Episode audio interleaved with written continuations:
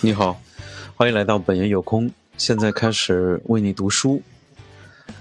我们现在呢要进入到精简的世界了。那么进入到精简的世界，我们应该怎么样来做呢？那么这一章呢，我们就要告诉大家 how you will use productivity，如何去使用你的生产力啊。那么你已经明确知道了要抽出时间去做哪些事情。那我现在也知道了，但是我就没有 emotion，没有这种 motivation，就是没有动力，可能就是要休息一阵吧。正好这段时间正在被隔离当中，所以也是一个很好的 cleansing 的一个时间啊。那么 Tim Ferriss 说呢，如果说你已经知道了啊，那就你就需要找到时间。那么如何解放出自己的时间呢？那么技巧呢，就是在帮你在保持或者增加现有收入的同时，解放出你的时间。也就是说，在现有收入不变，就不是是 quit the job，或者说是怎么样啊？试着在现有的基础上去空出你的时间。嗯那么这一章的目的就是使你在工作效率得到百分之一百到百分之五百的增长。它这里默认就是说我们在上班的时候都是八小时是不得闲的，只要遵循书中的方法，你就将亲身体验到这一变化。不论是老板还是员工，法则都是相同的，但是两者呢增加生产力的目标却截然不同。首先，对于员工而言呢，员工提高工作效率是为了增加谈判的砝码。从而达到两个目的，就是加薪和申请远程工作。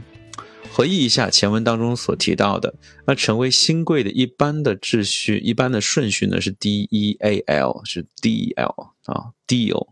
但是如果你想保住目前的工作的职位，则需要采用 D E L A 的这个顺序。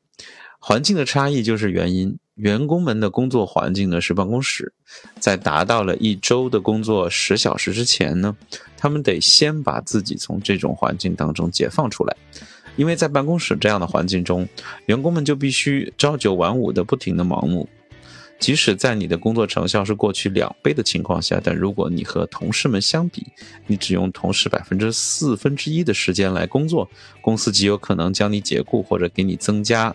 额外的任务，或者即使在一周工作十小时的产出是其他人工作四十小时的两倍，老板对你的期待仍是一周工作四十小时吧，产出八倍的成效。这是一个看不到尽头的游戏，而你并不想参加。于是呢，第一需要的就是解放时间。如果你是一名员工，那么本章就将提升你的价值，让公司。宁愿接受给你加薪，或者允许你远程工作，也不愿忍痛的解雇你，这就是你的目的。一旦目的达到，你就可以不受官僚们干预，而自由支配自己的时间，从而实现自己的梦想。对于企业老板而言呢，这个他的本人可能就是企业利润增长的直接受益者，所以目的就是变得更简单了，就是在继续增加收益的同时，减少工作投入。这将为自控，就是后面的那个，呃，A 啊，做好准备，实际上是自动控制啊，也为解放铺平道路。那么对两者而言，有一些定义都是适用的。那我们下一章呢，就会去做一些定义，比如说效率啊和效益啊，就是 effectiveness 和 efficiency 啊。我们下次再见喽，拜拜。